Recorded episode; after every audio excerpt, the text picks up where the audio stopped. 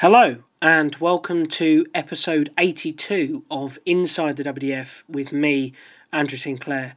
Apologies for the voice this week, uh, I've got a bit of a head cold, but I really wanted to bring you guys the special episode of the pod covering the Reykjavik International Games, which I attended just over a week ago in Iceland. I was planning to put this out last week, but then uh, those of us travelling to Iceland got stuck there for an extra day because of some really bad weather last weekend. Um, but honestly, what a phenomenal weekend it, it was. My experience there was great. When I went before, I said that it was my favourite country in the world, and having been there another time, nothing's changed. The people are so wonderfully friendly. The darting community over there is fantastic. The event was run wonderfully, and uh, it continued my streak of being with people at comps and them winning. It started at, it started with Dieter Hedman at the England Open in September, uh, then Dieter Hedman and Sean McDonald at the Irish Classic in Killarney, and then John Scott and Margaret Sutton in Iceland. And you'll hear from John and Maggie on this week's show. John and Maggie will actually both touch on this in the interviews, but the weekend was fantastic. You know, we started it by getting picked up at the airport by Halli Egilsson, one of the well known faces of Icelandic darts. It was quite funny. He was stood in the arrivals bit of Keflavik Airport with a sheet that said athlete on to collect us, which I have to say is probably the only time, certainly I, will ever be called a, an athlete. And then before we went to our hotels, Halli took us on a tour of some dart clubs in Reykjavik and honestly, what we all wouldn't give for facilities like that in the UK, certainly in the London area. Uh, the first place we went to near the airport, we all got given a, a shirt as honorary members of, which was really cool. We then went to Vitor Chirua's bar, and Vitor, he's a, a carpenter by trade. He's set up this fantastic venue. He's kind of developed his own uh, electronic flexiboard system, uh, so they can have disability players playing with you know sort of able-bodied players uh, at the same time. It's also a registered academy to, to teach children, and his wife Ingebjorg is a, a JDC instructor, so they've got all the facilities and set up there. And he's also a, a stockist of, of darts and flights and all that kind of stuff. So you can basically, it's a one stop shop really at, at Vitor's place. And then Halli took us to another one, one that he's a stakeholder of, uh, and it was brilliant. Sort of 16 boards, great setup, loads of space, um, and it's the sort of place you would love to be able to go and play at, on a regular basis. We then went on to, to Bullseye, the, the venue in Reykjavik where the tournament was played, and it was unbelievable. When Matty Fridriksson was on the pod last year, he said that Bullseye was the best darts venue in Europe, and he absolutely wasn't joking. They've got scolias on every board, which aren't cheap. There's loads of space between the boards, and there's boards on multiple floors. It's a proper, proper venue. And when you look at the state of the Rileys that they've been playing the UK Open qualifiers at, it's just worlds apart. It really is. And the thing that struck us, we went to Bullseye on a Friday for, for a drink and a chat and whatever, and the culture was great. You had people, particularly young people, you know, lads, girls, out on a Friday night playing darts for fun. It was somewhere they went for fun. Uh, and we just don't have places like that in the UK. It was phenomenal. The tournament itself was played in a good spirit. I personally was in a group with all Icelandic players, and they were all really nice. Um, I personally played crap for the most part of the tournament. I'm happy to, to say that. Interestingly, I was on the stream for a couple of my games, which I had no idea of until I sat down and then saw a tweet from uh, good friends over at the Weekly Darts Cast, which was fun. Um, maybe if I'd known, I would have played better, but also if I'd known, I probably would have played even worse if that was possible. Um, the highlight for me was taking a leg off Paul-Arne Pettersson, who was the defending champion. That was easily the best I played all day, the game against Pal. Uh, but by and large, it was a phenomenal experience. And I have to say, it was phenomenal as well because of how well the tournament was run. You basically didn't need a control desk because everything was done through Dart Connect. Everybody knew what they were doing everyone knew how to use the tech and stuff, and it ran so smoothly. We were split into groups. There was half the groups in the morning, half in the afternoon, and it ran super smoothly.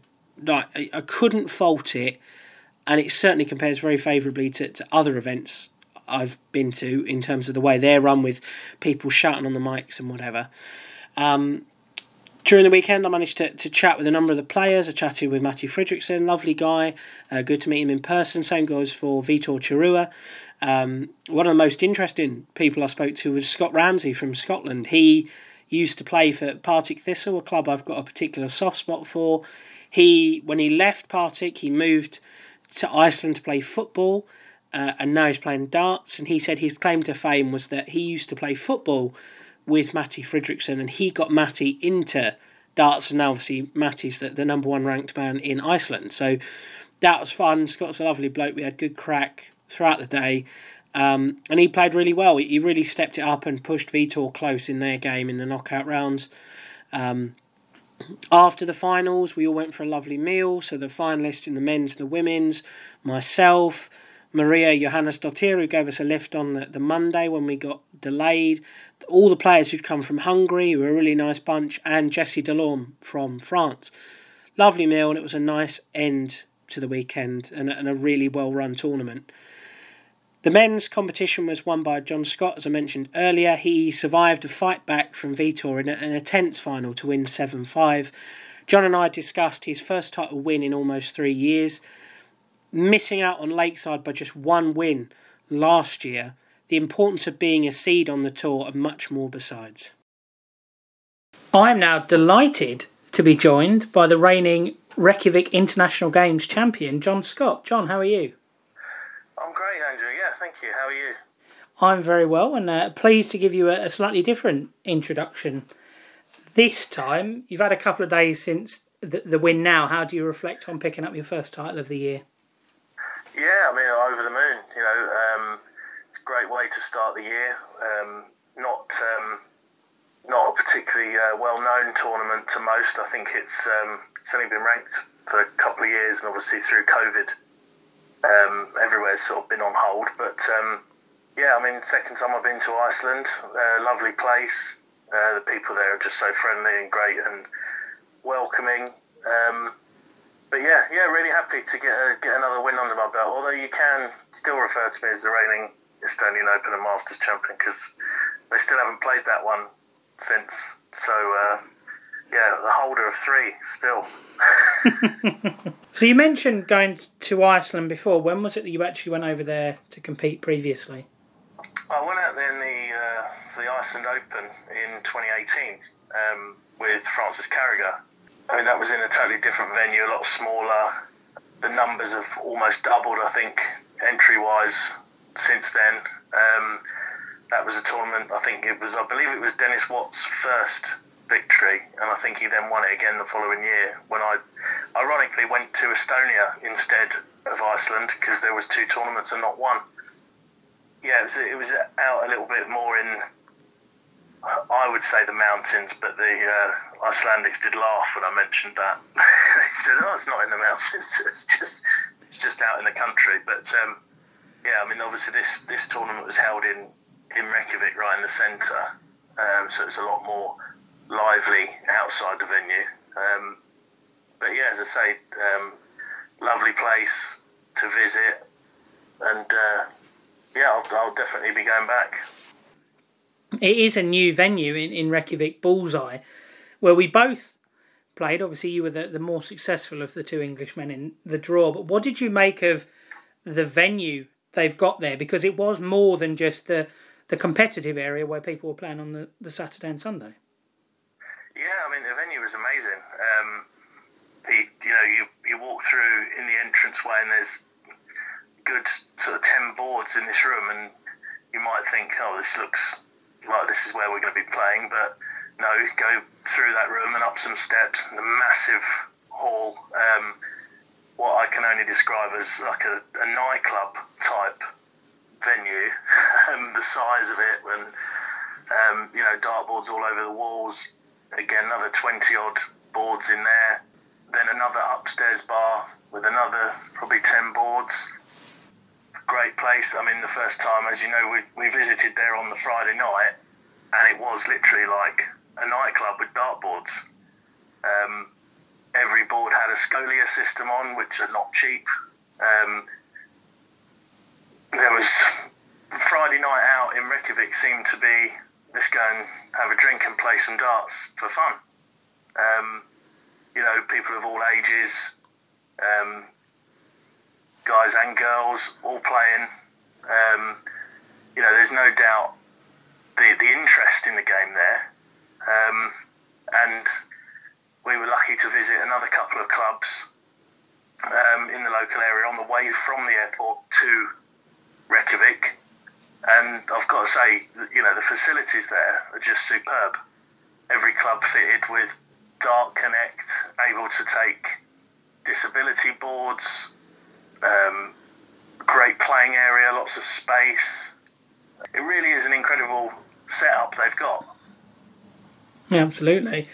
So, talking about the, the event itself, then, it started on the Saturday with the group stage, which isn't something you get that often in European competitions. It's, it's a big thing in Australia, but it's not really a thing in Europe that often.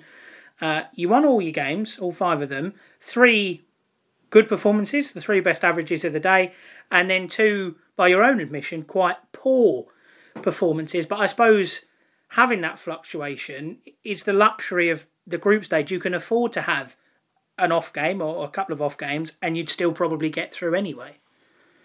It was, you know, a warm up day, if you like. Um, being that it was unseeded there um, due to the limited number of ranked players um, because of COVID, because there hasn't been any ranked tournaments in Iceland. Um, you know, it could have been you could have got anyone in your group, so it was there was no um, luxury of taking anyone lightly. Um, yeah, the first game I played, I played well. Had two back-to-back kind of iffy games. Still won. The last two, I then played better again um, to go into the second day with a bit more confidence, having played better towards the end. But yeah, as you say, I mean, you, you do have a little bit of a luxury. Um, I mean, Vitor, who I played in the final, actually didn't win his group. He actually lost a game. Um, so it just shows you that's it's just about getting through. Um, they did groups actually in the Iceland Open when I went there in 2018. It was all on one day, but they did play groups at the start of that. And the only other one that I know of that does that is uh, over in Poland. They tend to have groups, but they'll have only groups of three or four players. So you'll you'll play two or three games, and then it goes. You know, only one goes through from each group, rather than um, what it was there, where groups of six or seven, but four going through. So it was, as you say, it was quite more of a warm up because you, you just had to make sure you got through to the next day. And some of us managed that slightly better than others. You put up a, a post on Facebook at the end of the day on Saturday, sort of a joking one about, you know, consistency is the key sort of thing. But you were through it, and you know, you were saying, you know, I'm, I'm through to tomorrow, last 64, there was some criticism, you know, a couple of people on that post about, you know, the group stages and, and the, the quality maybe that was there. I personally didn't agree with those comments, and, and I know you don't either. Are you able to just kind of ignore any of that criticism of, of you know, where you've gone or what people think of the tournament you're playing in? Yeah, of course. I mean, you know, at the end of the day, darts is a game where you, you only have to beat the person at the board with you at any one time, whether that's in the first round or the final, or indeed in a group. Um, my attitude is always, well, it's it's an open competition. Everyone's welcome to to travel and put in the miles and the time to dedicate to do these tournaments across Europe.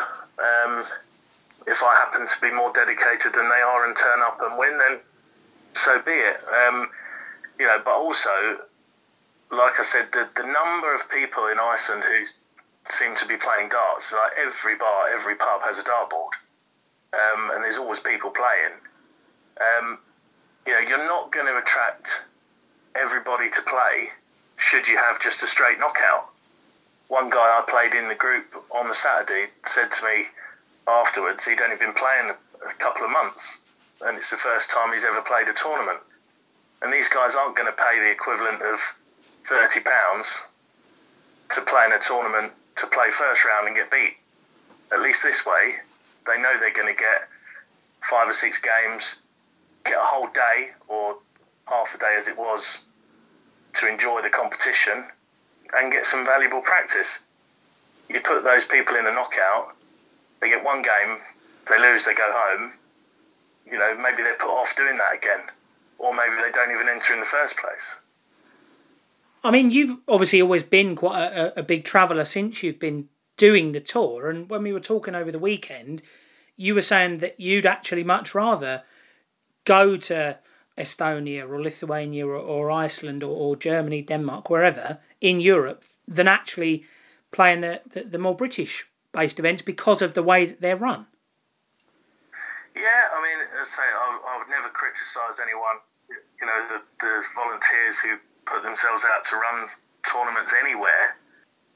But it does seem to me that just the the way things are organised across Europe, when they they only run one tournament a year most of the time, and yet it just seems so much more relaxed. Everyone knows what's going on. Um, there's no one shouting over the microphone all day. Um, there's no one shouting for markers. The venues have normally got a lot more space, and okay, that might be because of the lesser numbers.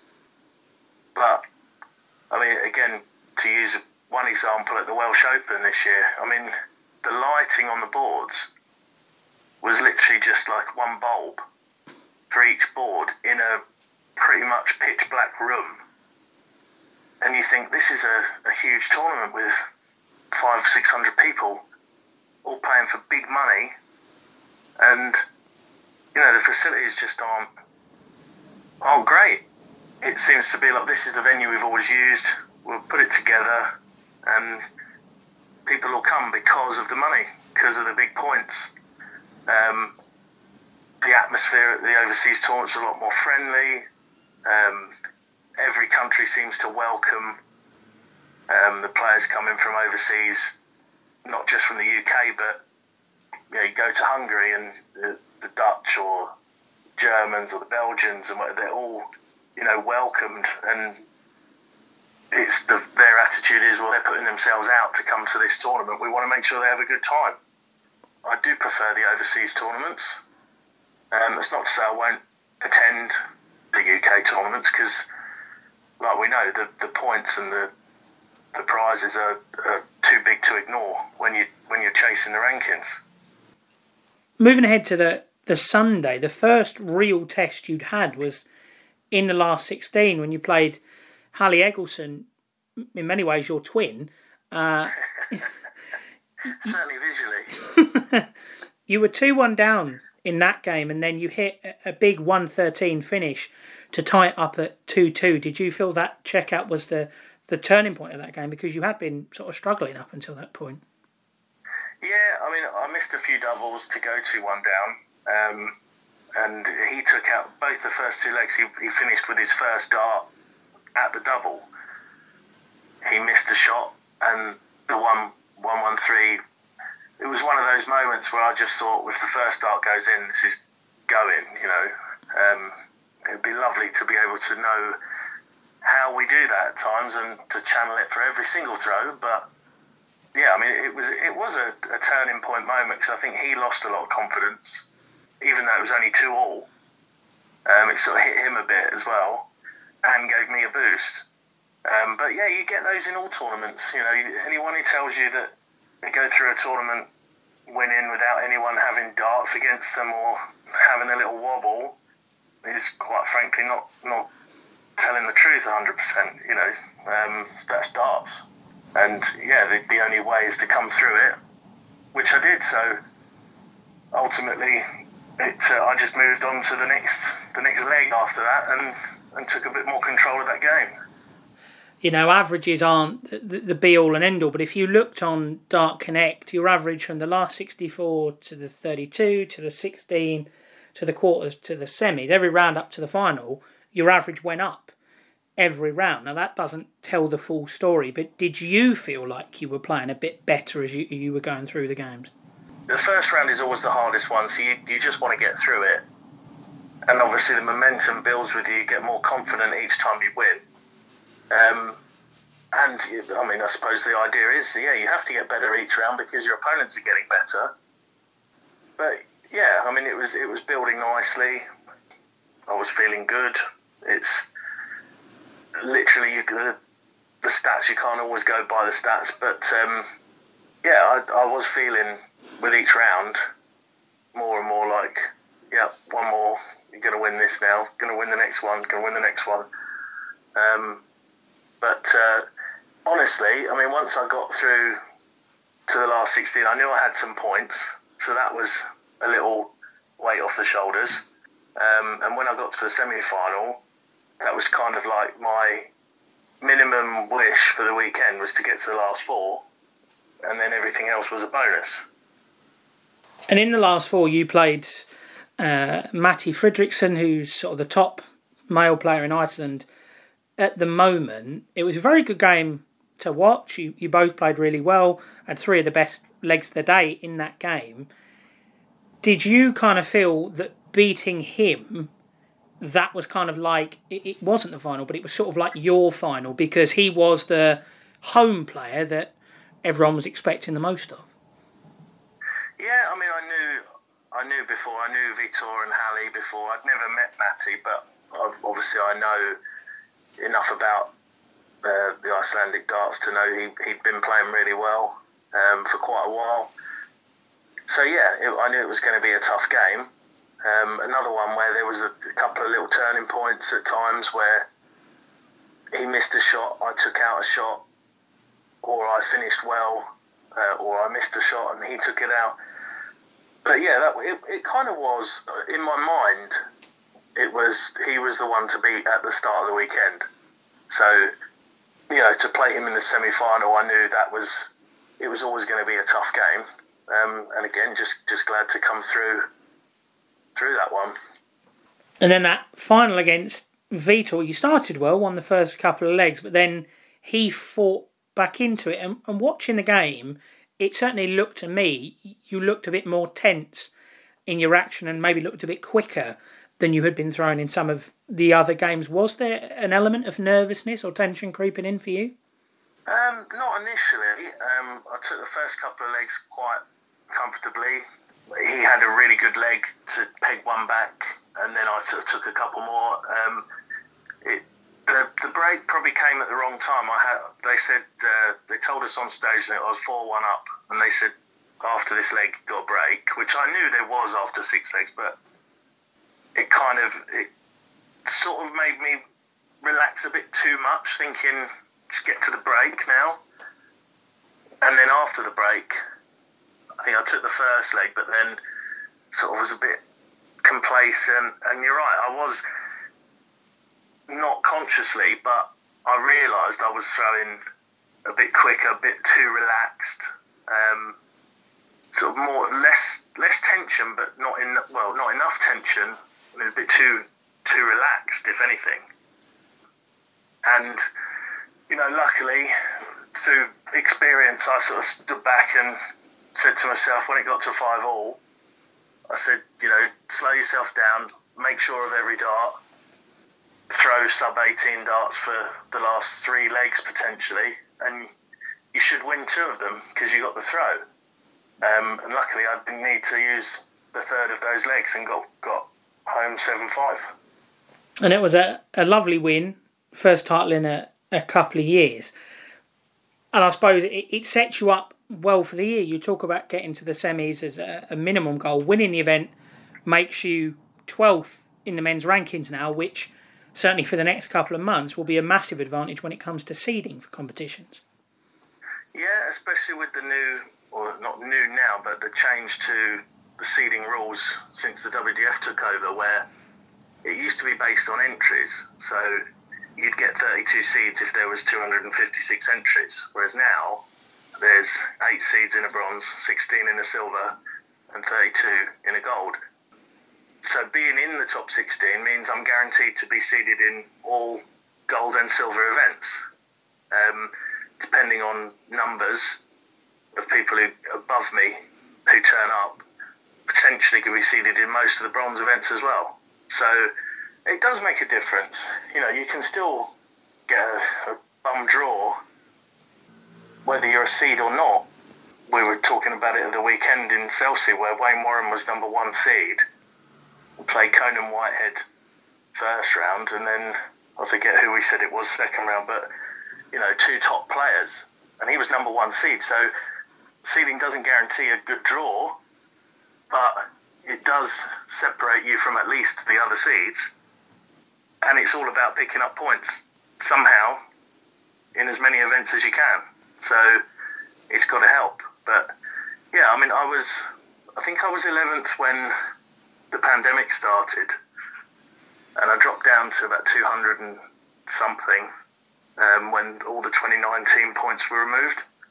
So it's taken me a while to get back to where I was, but it's kind of where I was where I left off two years ago.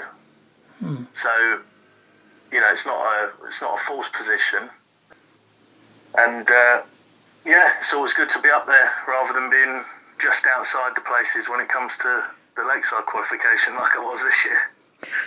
Well, yeah, I mean that that kind of brings me on to the, the next thing. Last time we spoke was back in September of last year. You just played the events in Catalonia. You know they hadn't gone quite how you'd felt, but they were your first events in you know eighteen months or whatever. So there was a an element of of getting up to speed. How would you assess the four months that it was that was the twenty twenty one season? Um, yeah, it didn't start great. Um, I didn't pick up anything until Denmark, I believe, was the first points I picked up. And then I got a couple more at the, the British Open. But it wasn't till the beginning of November when we went to Hungary. And I had a good weekend there. I won the pairs with my friend Eric Van Manen. Did well on the Saturday, got to the quarterfinals. Sunday, lost in the last 16 to Moreno Blom. Um, but had played really well for three days, and that sort of gave me a confidence boost. I went to Malta, had a good run there to the final, and then had two good runs to the last 16 in Italy. So most of my points came in November after it did take a little while to get back in the swing of things. Wouldn't say it was a particularly bad time. You know, I wasn't playing badly, just a bit of luck here and there. Denmark, I drew Andy Baetens and John O'Shea in like the second round both days. So, you know, bad draws here, the odd bad game. When you didn't have a bad draw, it's, it's easy to, to lose at darts. That's uh, that's one of the great things, you know. it's uh, yeah, it wasn't great at the start, but it, it finished well. And as you know, I just missed out potentially one more game in any of those tournaments, and I would have been at Lakeside come April. Hmm. Yeah. And I, I suppose it's frustrating because 2019 you had a really good year. I remember I think the stat was that you'd you'd been to the same number of finals as Jim Williams and won more than Wayne Warren, and they obviously were the eventual World Championship finalists at the end of that season. And you'd been in a qualification spot basically all of the year until you weren't at the end. And then last year, as you say, you ended up being the first person outside the, the qualification. So was that tough for you to, to be so close again and unfortunately to, to miss out? Oh, definitely. I mean, that's that's why I do it. You know, I want to get into the World Championships, whether it's once or whether it's as many times as I can. But that first one is obviously the hardest time to get in because um, you do feel a bit of pressure to to qualify. Um, I mean, I had three match starts against Francesco Ruschini in, in Italy to, to be in, and two in one leg that I missed, the dart tops and double ten. Like they were very nervous darts, you know? but I knew, and that's the problem is I knew what it meant, and so once you get over that line, then you you tend to be a, a little bit more relaxed about it. But yeah, look, um, I was told I was first reserve for Lakeside pre the postponement of the event. Um, obviously now, since I'm still not in, um, a couple of the players who had tour cards aren't taking part, but they've re-invited a couple of the regional guys. But no, no, no sour grapes in that respect for me. They all deserve to be there. They all qualified. I didn't. So I can't. Um, I can only be disappointed in myself not doing better and getting there, and that's what I'm trying to put right in 2022. Hmm. As you mentioned there, you were the first reserve for January. In theory, you should still be first reserve based on the, the table at the end of the ranking season that applies. Have the WDF spoken to you about that position, or have you spoken to them about it? No, I haven't had it confirmed either way since the announcement the other week with uh, the tour card holders being given uh, permission to play. If I was assuming, I would guess that I would still be first reserve because all the players that were who originally turned down the opportunity because of COVID from overseas, they've all now been asked again, and two are playing now. So there's no other list to take it from apart from the, the rankings, and I was still the next one in. So I would assume so. But the, the chances of someone not playing now are a lot slimmer because the, th- the testing elements and everything are not as strict. The restrictions are, are not as strict. You know, there's still a chance, but I'm not. It's not in, not even in my mind anymore. Just because it's probably now quite unlikely. Whereas in January, when there was all these positive tests going around, and then I thought I had a, a reasonable chance. Not wishing ill on anyone, but you you think at least one person would have a problem somewhere. Hmm. Looking ahead to the, the 2022 season, the rest of it, what's next on the, the calendar for Nasha? Uh, we've got Slovakia in just over two weeks' time, um, which is another event I've been to a number of times. Every, every time, I think, actually, because the first one I went to was the first Slovakian Open. So I know what that's all about. It's a lovely venue, lovely place. Then through March, um, I'm most likely to go to Budapest in March. Um, and then April comes around, and I think we've got Iceland, and they've just announced Scotland there on the same weekend. So maybe might go back to Iceland again. We'll see what uh, what the sponsor says if he wants to sub me for another weekend of expensive food and drink and uh, two hundred pound taxis. and hopefully getting home on time. well, there is that, yeah. Oh, uh, so not no trips to the Faroe Islands then. I've looked at it, but I, I think the flight's very expensive. I think it's about three hundred pounds for the flight. So I did look at it.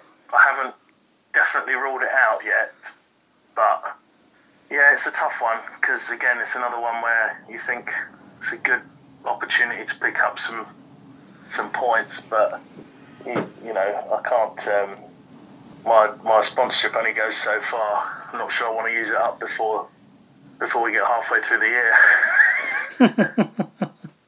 Congratulations again on your win at the weekend, John. It was superb string of performances, and uh, thank you very much for your time. As always, greatly appreciated to have you on the show.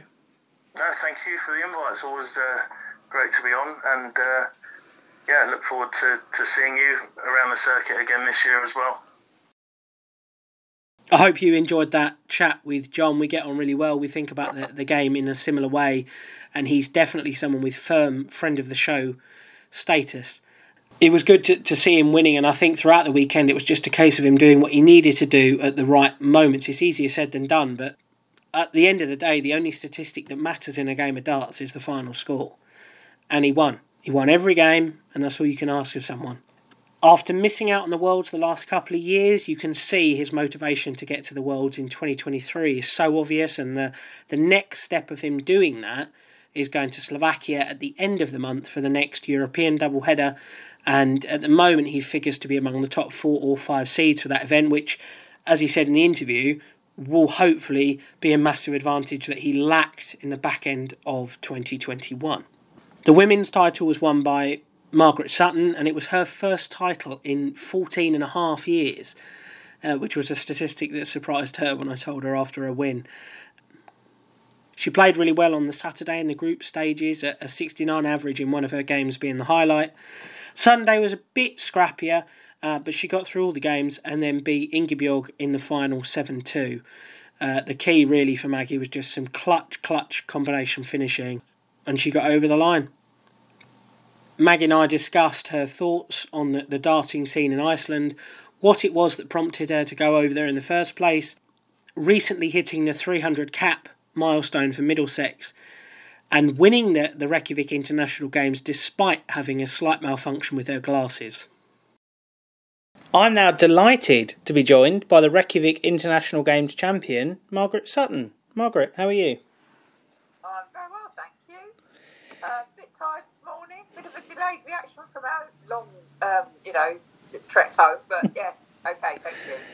Congratulations on the win at the, the weekend. How are you feeling about it all now, a few days removed? Um, I'm extremely happy about it, obviously. Um, it's a long time since I've managed to uh, to actually win anything. I usually get up close, but not quite past the, the finishing line, so to speak. And uh, yeah, so it was really nice to do it for a change. and that was the first time you'd been to Iceland to, to play in a competition. What was it that prompted you to, to head over there?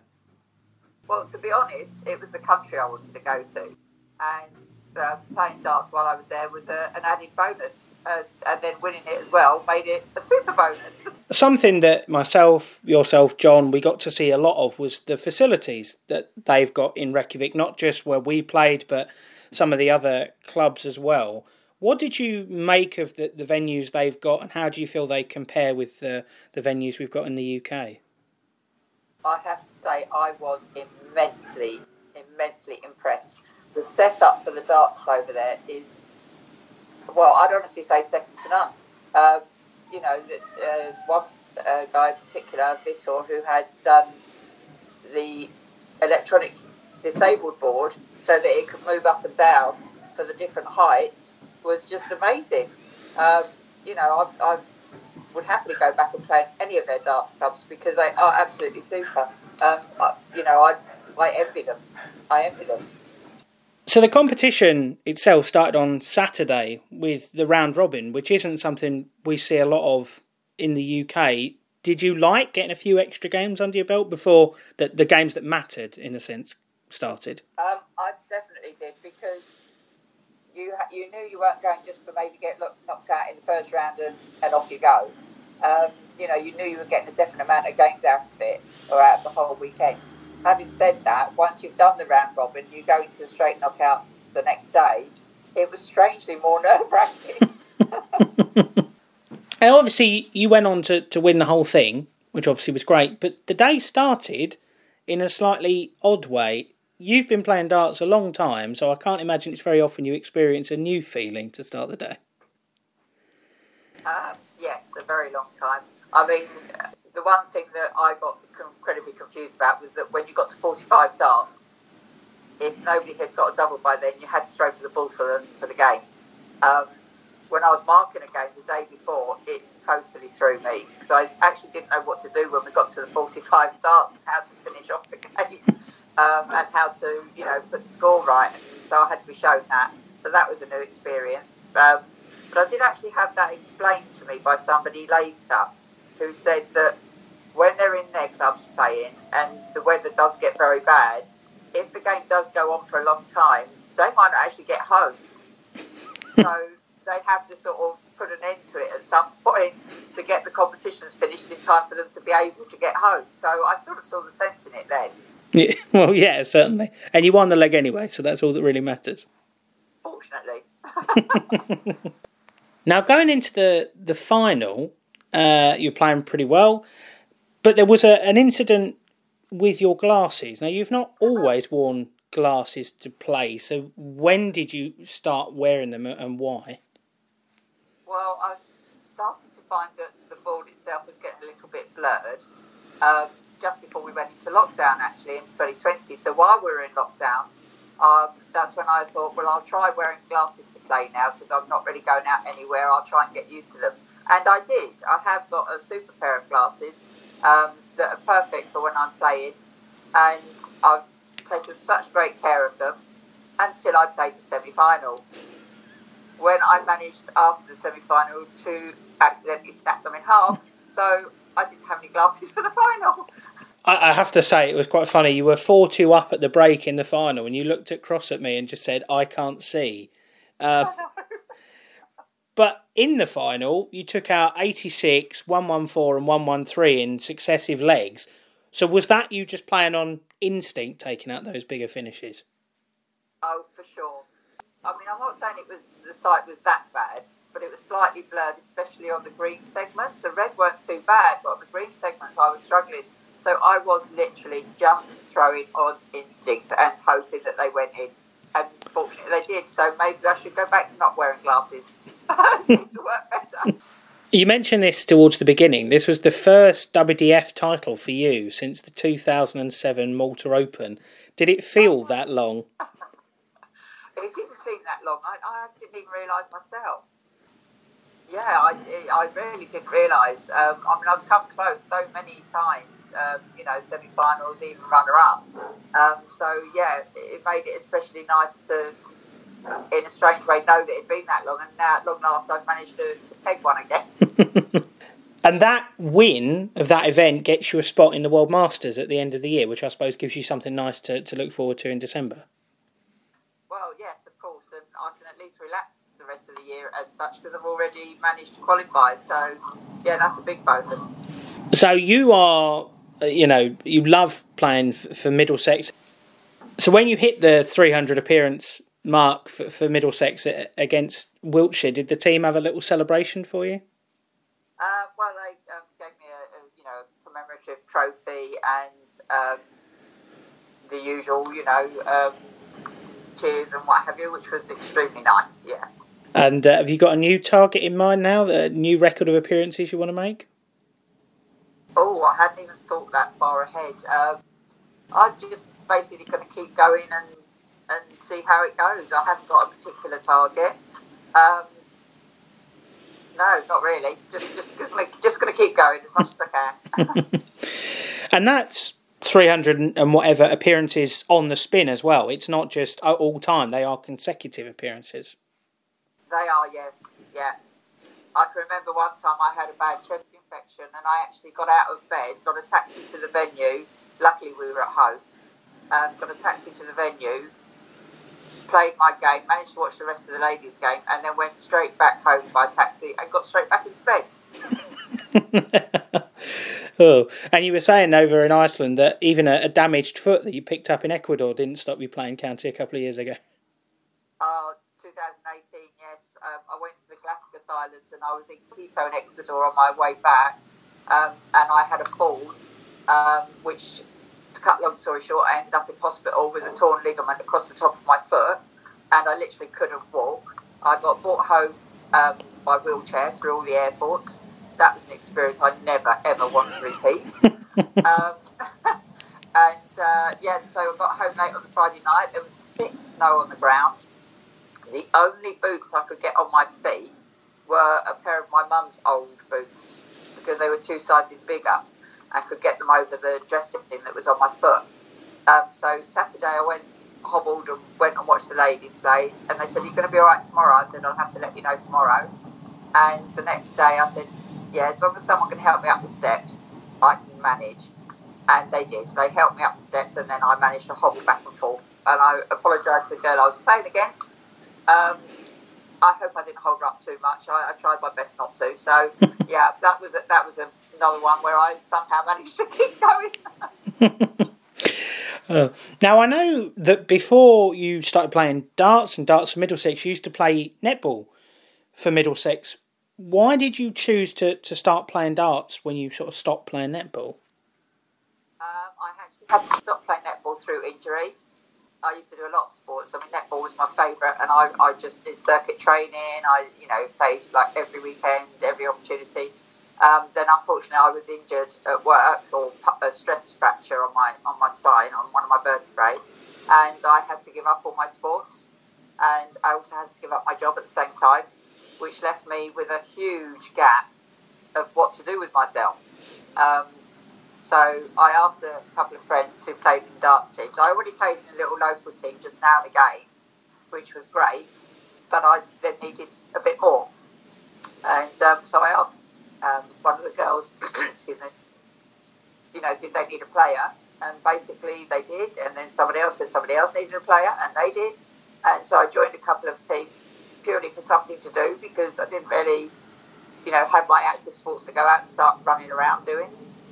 Um, so yeah, I, I, picked it up from there, and, and then someone introduced me to Super League, and that's it.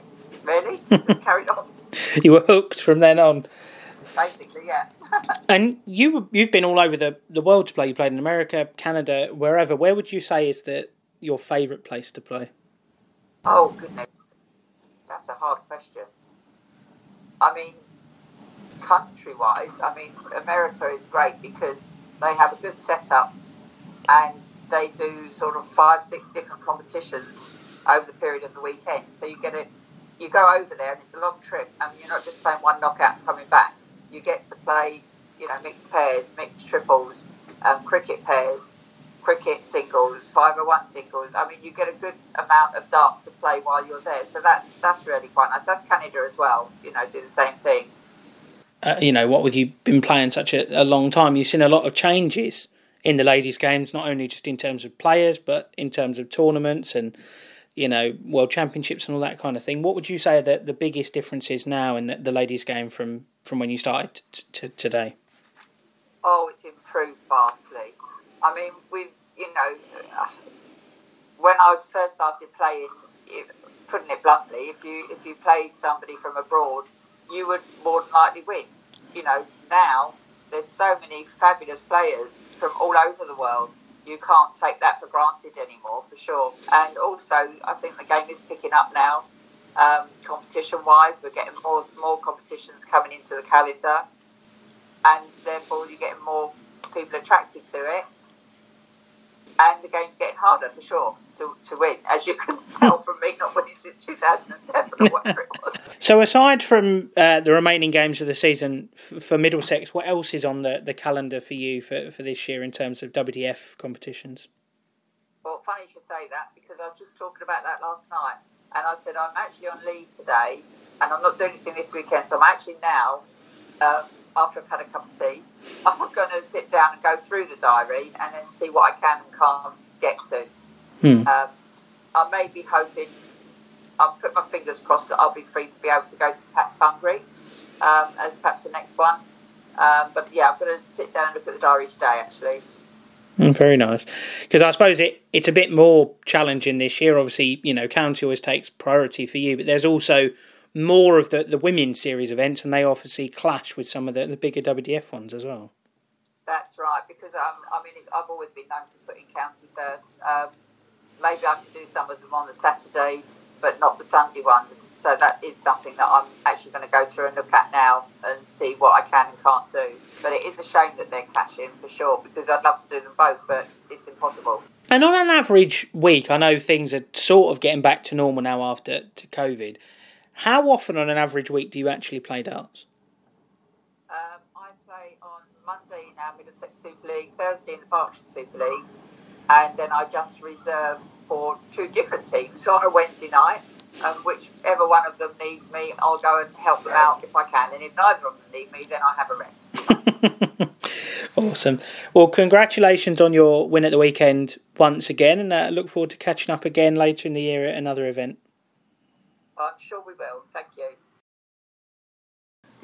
Something Maggie uh, forgot in the interview but wanted me to mention was she wanted to say thanks to, to Halli Egilsson for the lift on the, the Friday and taking us around and looking after us, and also to, to Maria Johanna Stottier for giving us the lift on Monday when our travel plans were all changed. And I echo those sentiments. They were so friendly, so kind, and I look forward to catching up with both of those guys. Uh, some point later in the year. Maybe this year's Iceland Open, maybe Rig in 2023.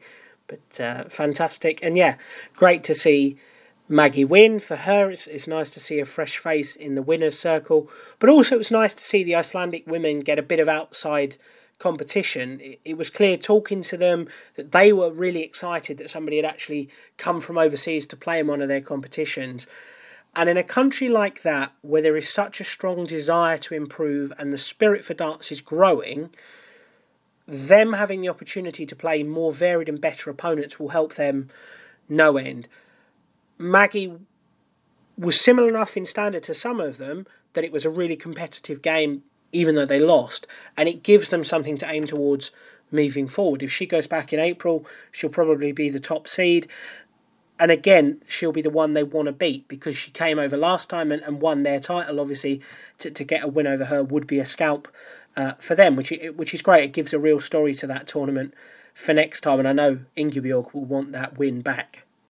It's been fairly quiet on the, the WDF scene. Otherwise, it's a, a, fairly slow start to the year before things really pick up in March and then the, the World Championships in April. But there was in the last week some news. There was the confirmation of the first six gold events of 2022. These aren't necessarily the first six gold events on the calendar, but they're just the first six to be confirmed. It starts with the Isle of Man in the middle of March. You've got Scotland and Denmark in April, Wales at the beginning of May, the British Open in September, and then the Irish Open in November. I've heard talks about the New Zealand Open being gold uh, ongoing at the moment. The, the date is proving the stumbling block at the minute. Uh, and there's potential for, for gold events of some description in Australia uh, and America as well. It was in, exciting to, to hear from Richard Ashdown and, and read in their press release that there's talk of Asian events coming back this year, which is great. The more regional representation, the better. You know, this is the World Darts Federation, and the more of the world playing at the World Championships, the better. There are no WDF events this weekend, but I aim to be back next week though uh, with a show with a couple of people playing at Lakeside that you might not have heard too much about before. Uh, and then at the end of the month, there's the Slovakian Open and Masters, as well as the Camellia Classic over in the USA. So there's plenty to, to look forward to before, as I say, a, a busier March with tournaments across you know Europe and, and the US. Thank you to John and Maggie for their time on this week's show, and thank you to you guys for listening. Your support is always greatly appreciated. In the meantime, you can follow me on Twitter at amsinclair97. You can follow the podcast on Twitter at Inside the WDF. You can like, rate, and review wherever you get your podcasts, and subscribe to make sure you don't miss an episode. I'll catch you next week.